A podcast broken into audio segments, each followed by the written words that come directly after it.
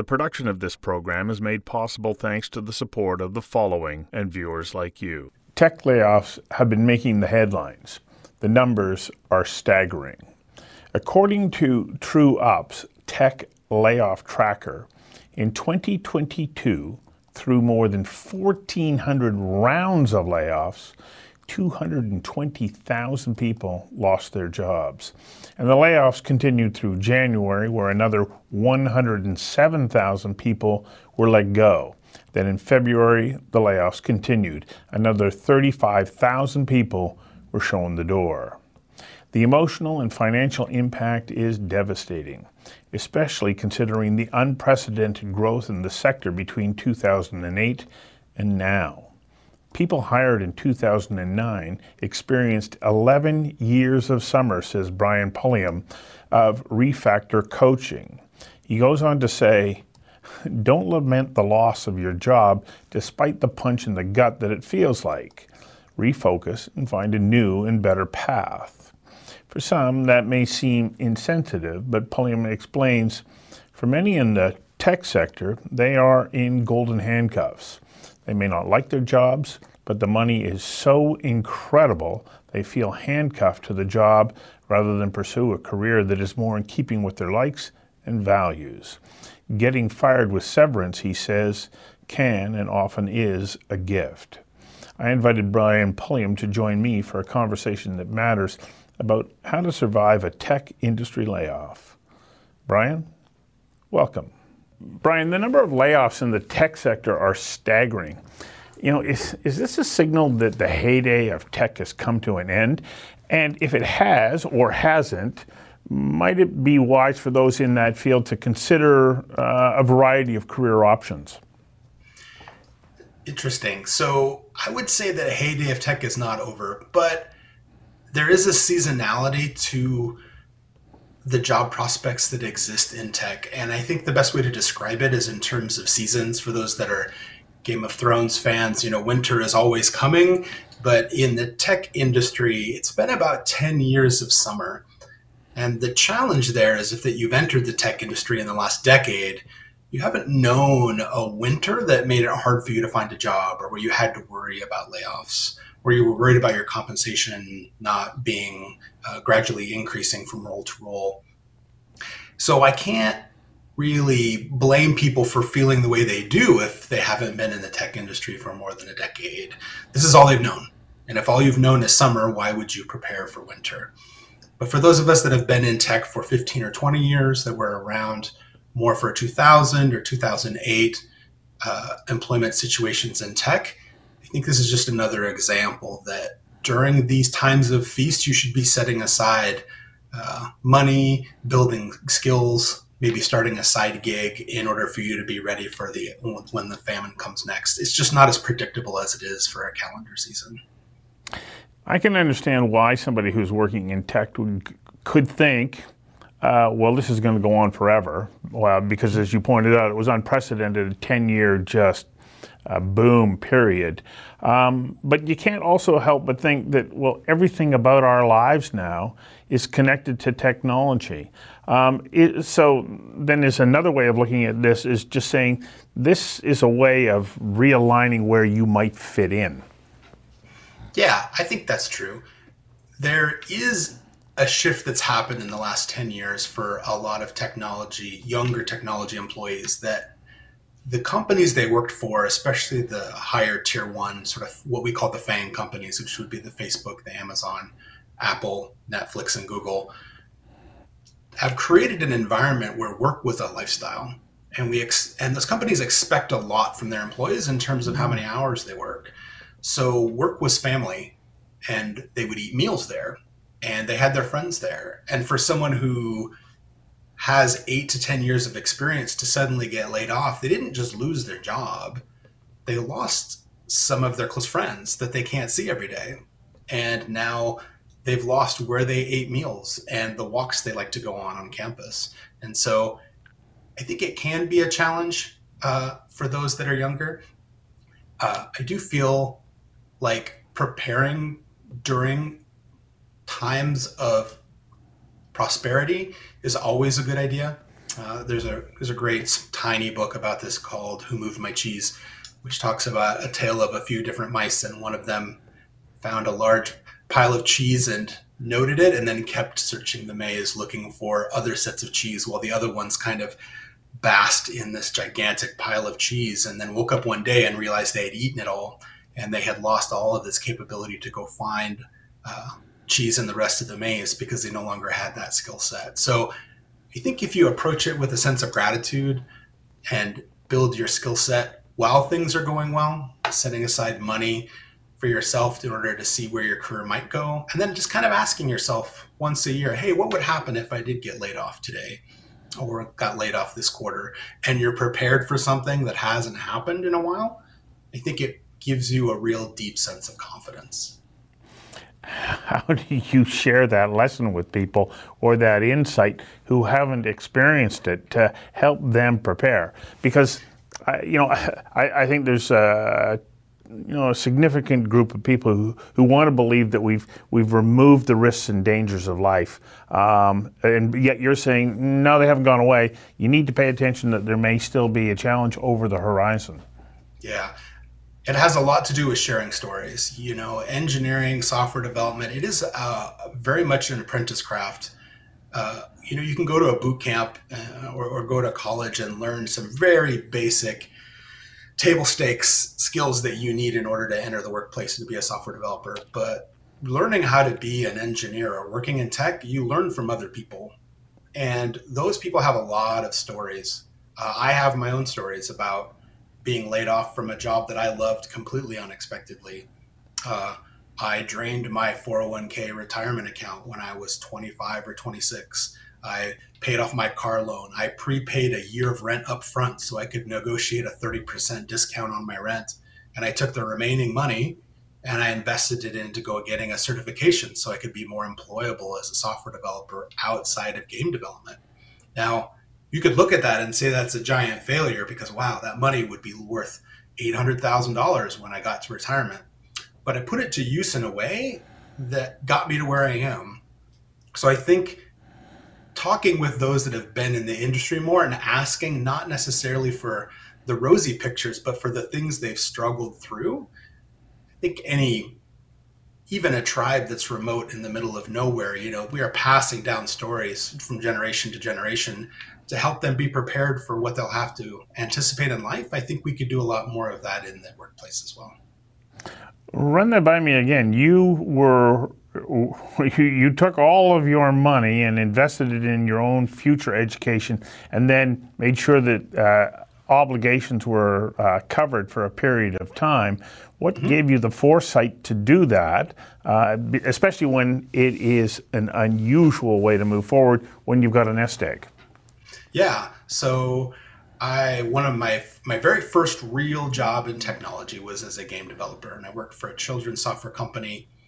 Uh, I didn't have high expenses. I was saving, even in that first job, I was saving something like twenty six to thirty percent of my income and putting it into four hundred one k. It didn't make a lot of money, so I could thirty percent uh, was under the federal limit for putting into a four hundred one k, and I had amassed maybe like seventy or eighty thousand dollars after five or six years uh, and and then I unexpectedly lost my job, uh, and I remember being traumatized by the whole thing. It probably took me six to twelve months to recover from that, both in terms of confidence and then in terms of figuring out uh, what I wanted to do next. But I knew I had financial obligations.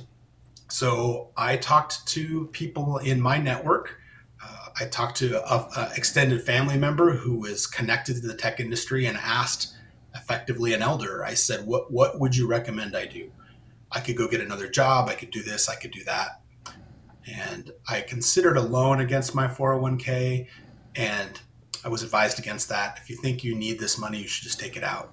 And I started to do the math on it, and the math started to make sense as long as I could pay off my debt. You know, I had a car loan at 10% interest rate, which sounds unheard of now, but it was a very real thing back uh, in the late 90s, early 2000s and then prepaying my rent to get a discount wow that's real money i don't have to earn and i can i can i can afford to stay in my apartment for 12 months but all of these ideas came from a discussion i had uh, with an elder family member who said you know, your your earning potential is a lot higher than you might think it is. The longer you stay in this industry, you don't have to worry about this money.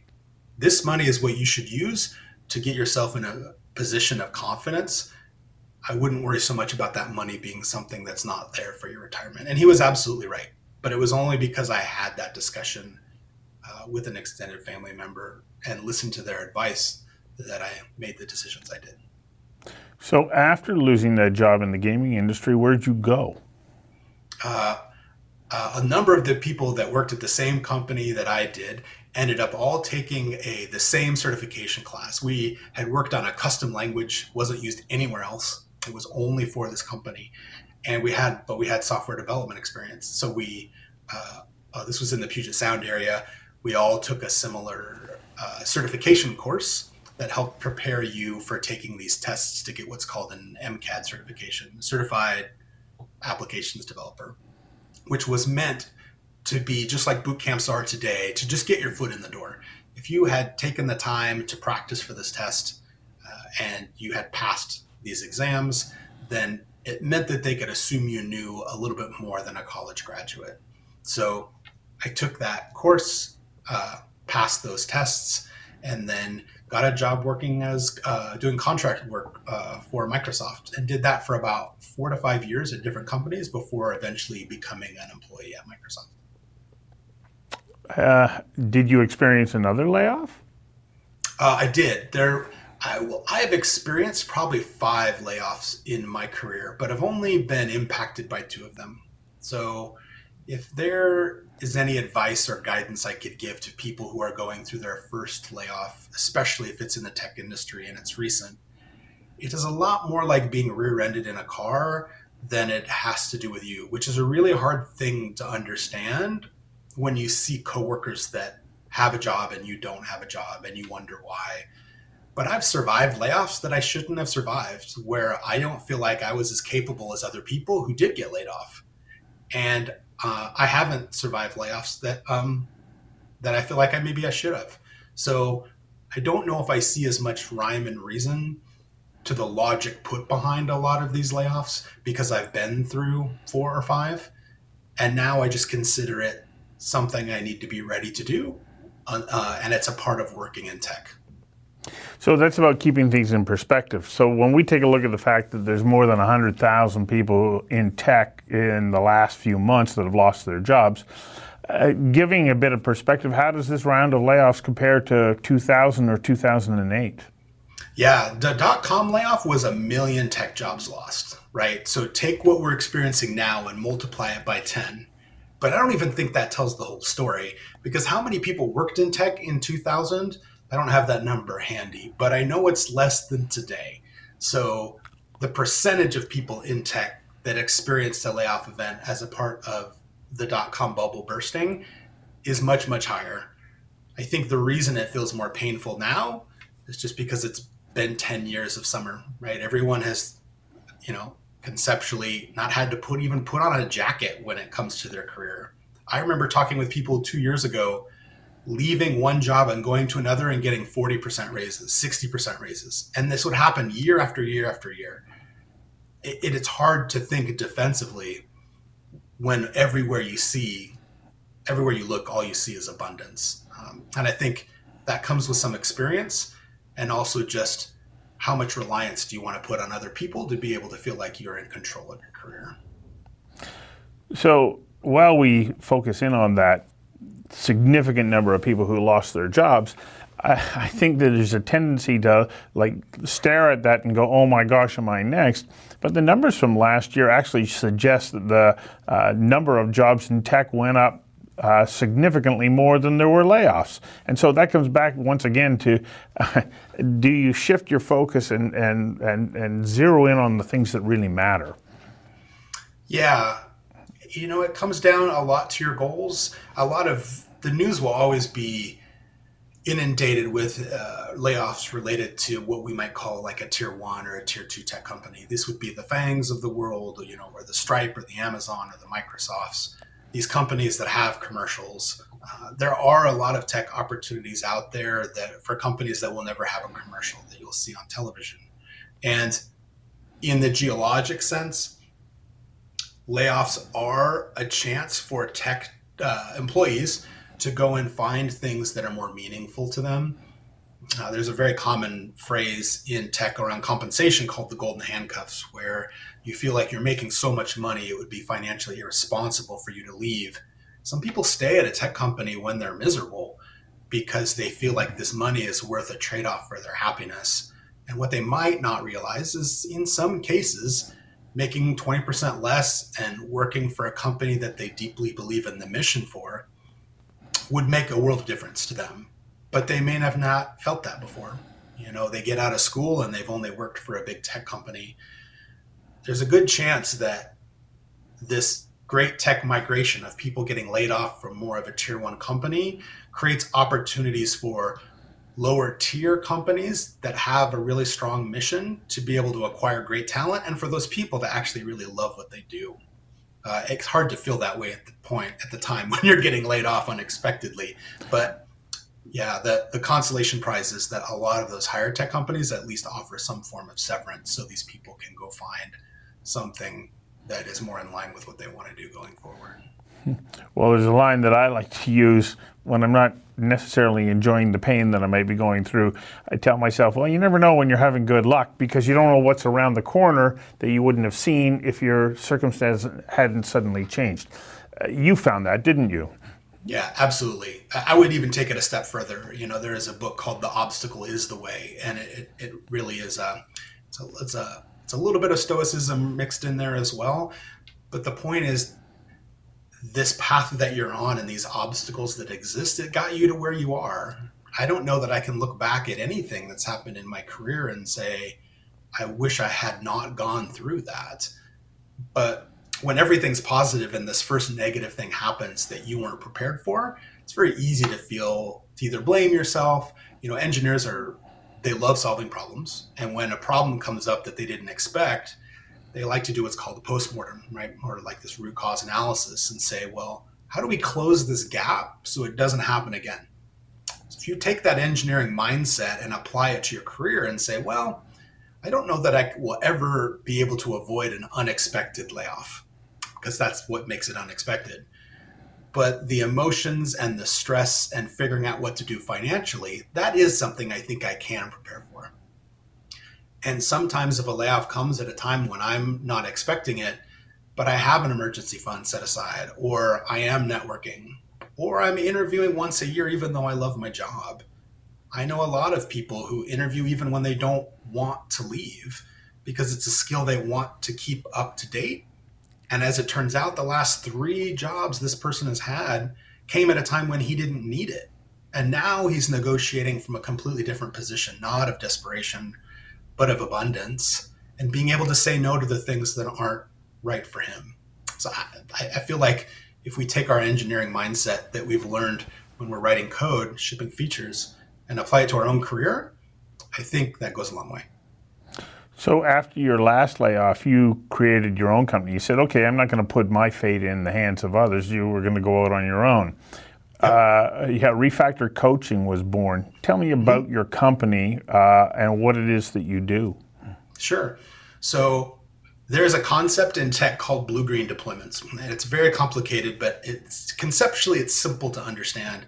If I have a feature or a website and it exists in a certain way, and I want to make a change so that I can make people buy more things on Amazon, uh, I will not flip a giant switch and send everybody to this new design. I will only send maybe 1% of all of the traffic to this new version, and I will record metrics that I care about and measure it, and I will slowly turn it up. So it's kind of like a dial, right? Where like 60% are getting this and 40% are getting the old version.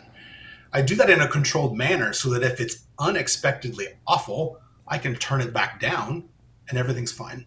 So I take the same approach with uh, my coaching practice. I actually started my coaching practice six months before I got laid off. That was my 1% turn up. I said, well, I want to try this and see whether or not the people I serve find value in what I have to offer. The answer to that is unequivocally yes. Uh, I'm able to take my 26 years in tech and my 14 years in coaching and combine them in a way that a lot of engineering managers can't for their own individual contributors, the people that report to them. And when I started to see spending maybe one hour a day on this coaching, that a lot of people were getting value from it, and I felt very fulfilled by it.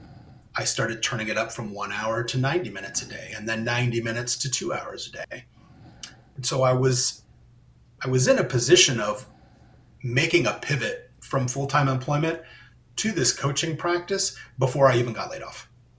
And this, I think, is the lesson to learn that, hey, the best way to have control over your situation is not to look at your career as picking a single stock.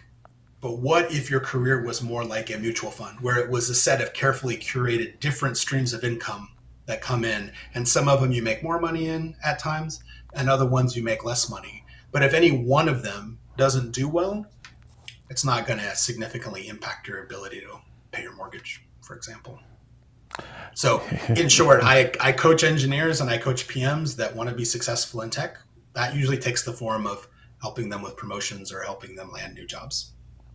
You know, as you're saying that, I think about a situation that I had a number of years ago where I was talking to somebody at a bank and I went, okay, so I'm a small business person. Uh, you'll lend a small fortune to somebody who works for me because they have one job Yep. But you're reluctant to lend me the same amount of money because I'm running a small company, but I can demonstrate to you that I can get 50 jobs a year. Uh, yep. Why? And, and I think it's uh, you know part of our mindset. We go, well, you've got stability, you've got that one job with that one company, uh, but it is an illusion. It is. It absolutely is an illusion. And I think, you know, not everybody wants to have a side gig, and they don't have to. I, I, have many coaching clients that don't want to start a side gig. But I also have somebody who I've worked with that thought he wanted a promotion. And the more we talked about his values and his strengths and what his goals were and got those into alignment with each other, the more he realized that's not what he wanted at all. Like he was just unfulfilled by work.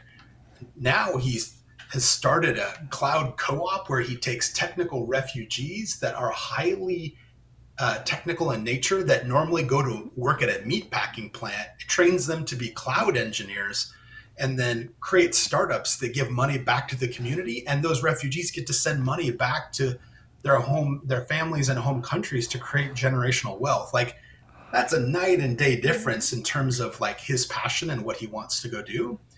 But it was only something we were able to discover after sitting down and talking with him. But to your point, that is not like if you were to look and say, are you going to offer that guy money? And the answer would probably no if you're a bank, right? He's just starting this, just created the startup recently. But in terms of his fulfillment and what he wants from his career, there's nothing that could be better for him. It is a perfect fit for him. And it shows in the traction that he's willing and the work he's willing to put in to making that dream a reality. So, as the headlines were sort of pouring out of the papers, uh, over the last couple of months, and you're watching this uh, stream of people who are clearly going through a, a, whole range of emotional and financial issues. What was the number one thing that you wanted to be able to scream out to them and say, hang on a moment, don't despair, do this? What, what would that yeah. do this be? yeah, I, number one, this feels like it's all about you. And oftentimes it's just not you know, tech companies in particular, they have to come up with a set of rules that they apply consistently to identify who to lay off. And oftentimes there are false negatives and false positives in that result set. There are people who should be in that bucket that aren't for special reasons, and there are people that uh, shouldn't be in that bucket but are. And so create a post it note and put it on your monitor or on your bathroom mirror and say, this wasn't about me. This is not a reflection of my impact or my performance because, on the vast majority of cases, it's not even performance related.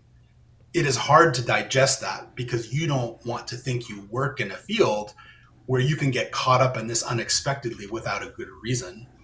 But that happens a lot more often than you might think. It's just all happening at the same time. So that would be the first thing I would tell people is it's not about you or your value. Secondly, uh, you know, there is this uh, saying that in in uh, in I think it's in Mandarin the the the the symbol for crisis and opportunity is the same, right? It just depends on the context that it's been used in. And so through this con- crisis, through this unexpected thing you've been forced into, what opportunities exist for you to go tackle something because you now no longer have golden handcuffs or you've been forced into the unknown. How could you use this to the greatest benefit for what it is you want to accomplish? Is that starting your own company? Is it uh, working as a consultant? Is it relocating to a lower cost of living? Uh, I have colleagues that have used layoffs as opportunities to stay in different cities in the United States for one month at a time for 12 months in a row to go figure out where it is they want to live. And they do contract work in those areas. They wouldn't have been able to do that if they had that stable job that they had before. And so there are a lot of doors that you would never consider opening because you were constrained by what you used to have to do. And now those constraints might not be there, but you might need to talk with somebody to help you see those opportunities for what they are. You know, Viktor Frankl in his book Man's Search for Meaning said you can't control what happens to you, but you do have control over how you choose to respond. And I think that's what you're saying here. You, you have a choice. Absolutely. Uh, there is a uh, there's a book that Jack Canfield wrote called uh, Success Principles, and there's a teen version of this book that I've taken maybe over 120 people through when I was an athletics coach, and one of the biggest takeaways from that is one of the earliest chapters talks about this very thing that Viktor Frankl mentioned. He boils it down to a, a formula that says E plus R equals O. This event plus your response to that event is what creates your outcome.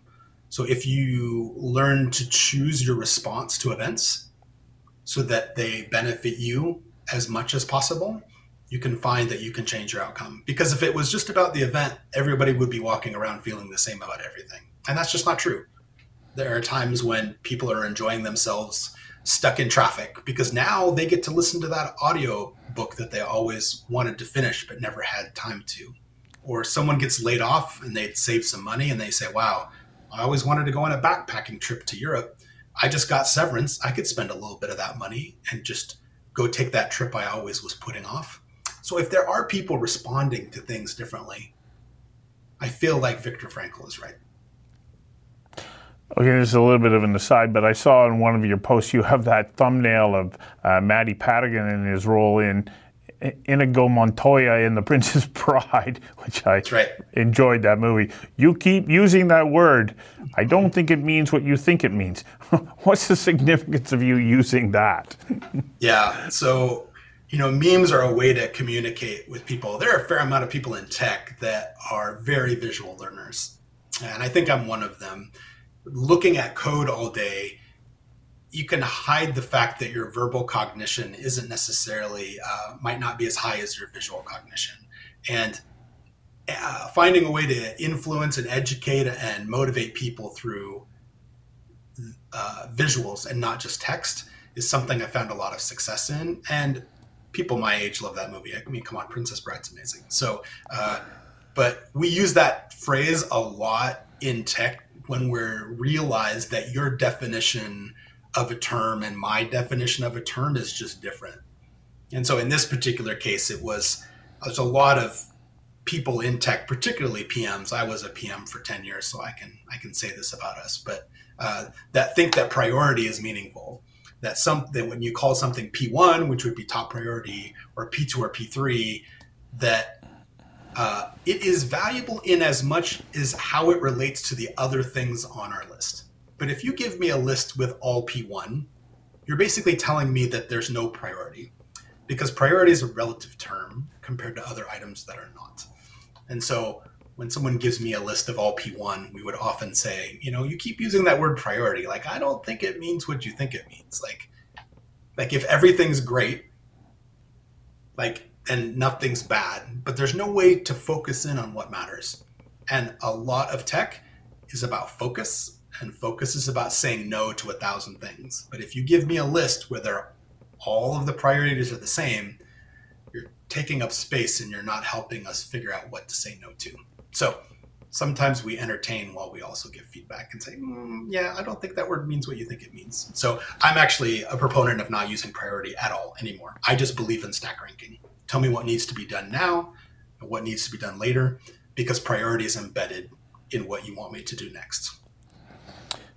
Yeah, uh, you're right, but it comes back to focus. What are you going to, uh, how are you going to look at uh, the situation, what the priorities are, and how you move forward? And it's exactly the same if you happen to experience a layoff. Do you look at it as a disaster or as an opportunity? And when you look at it as an opportunity, you then start to lay out not one priority, but a variety of them that you say, this is now the, the roadmap or framework that I can move forward with. Absolutely. Yeah, I don't think I could have. I know for a fact I would never have responded to my first layoff the way I responded to my second. My first one was traumatic. It absolutely was. It shook my confidence in all of this work I'd put into a company. I felt like I had earned uh, their trust. And how, you know, why do I feel like I'm being betrayed? What i'm I going to do to be able to afford these things that I have financial commitments for? But it did teach me to approach things in a different way. You know, there are other uh, people I've worked with where I've been compensated very highly, but I live more modest means, so I could build these backup funds so that they would be available to me because that's what gave me the confidence um, to be able to make the decision that was right for me. I mean, I'll, I'll let you in on a secret. Like, I was two days away from volunteering from a layoff before I got laid off from my last company. I was going to walk into my boss's office on a Thursday and say, there are people that report to me that really need this job and I make more money than they do. And I don't think this is the right place for me. And so if we're going to have a layoff, I'd like to volunteer for it. And it turns out I never got to have that conversation. Two days before I could even volunteer, I got laid off. So, uh, did I know it was happening? I had a sense layoffs were going to happen. I didn't know if I was going to be impacted, but the sense that I was prepared for it is why I was so confident going into it uh, compared to maybe people others that others that weren't expecting it. Well, this is uh, a thumbnail sketch of what one needs to go through in self examination as they go through that process of having been laid off. But you're a great resource if they want more. So thank you very much for taking the time to have this conversation with me today. Sure, happy to help.